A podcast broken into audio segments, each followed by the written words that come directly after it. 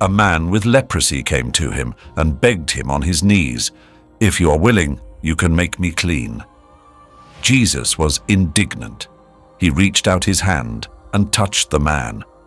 I am willing, he said. Be clean. Immediately the leprosy left him, and he was cleansed.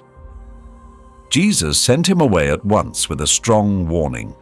See that you don't tell this to anyone, but go show yourself to the priest and offer the sacrifices that Moses commanded for your cleansing as a testimony to them. Instead, he went out and began to talk freely, spreading the news. As a result, Jesus could no longer enter a town openly, but stayed outside in lonely places. Yet the people still came to him from everywhere.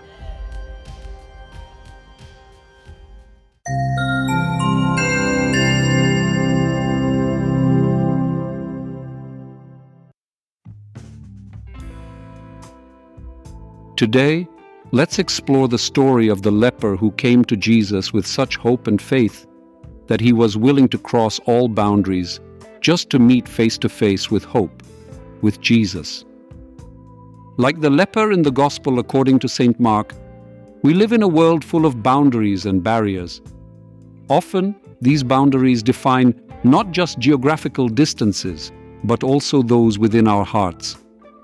And though today, unlike in biblical times, we don't avoid people with leprosy, we certainly find other diseases that become pretexts for exclusion.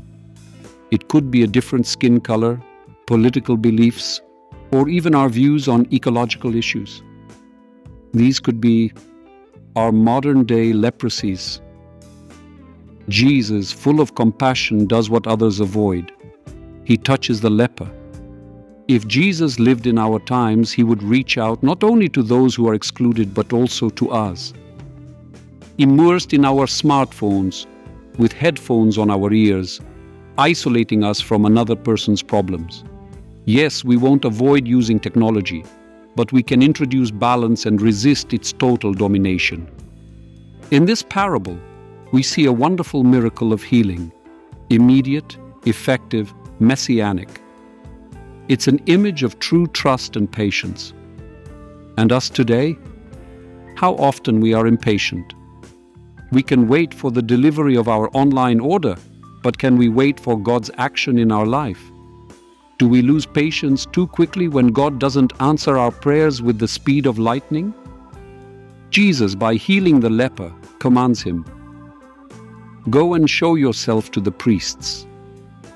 This is not just an instruction, but a reminder of an important principle. True change requires verification and thereafter testimony. It's not enough to have an inner conviction of healing. Its transformation on the outside is also crucial. How human it is that the leper could not keep the healing to himself. Each of us has something of that leper right. We experience something good and we want to tell the whole world. Although Jesus told the healed man to keep silent, he could not withstand it. And us? Can we keep our tongues behind our teeth when necessary? Or are our tongues like wild horses on the prairie, galloping uncontrollably? Let this story be a reminder to us that in our globalized world, full of exclusions and divisions, there is still room for compassion, for a touch that heals, and for silence that speaks more than thousands of words. Let our hearts be full of love and patience. May Jesus touch our hearts and minds. Amen.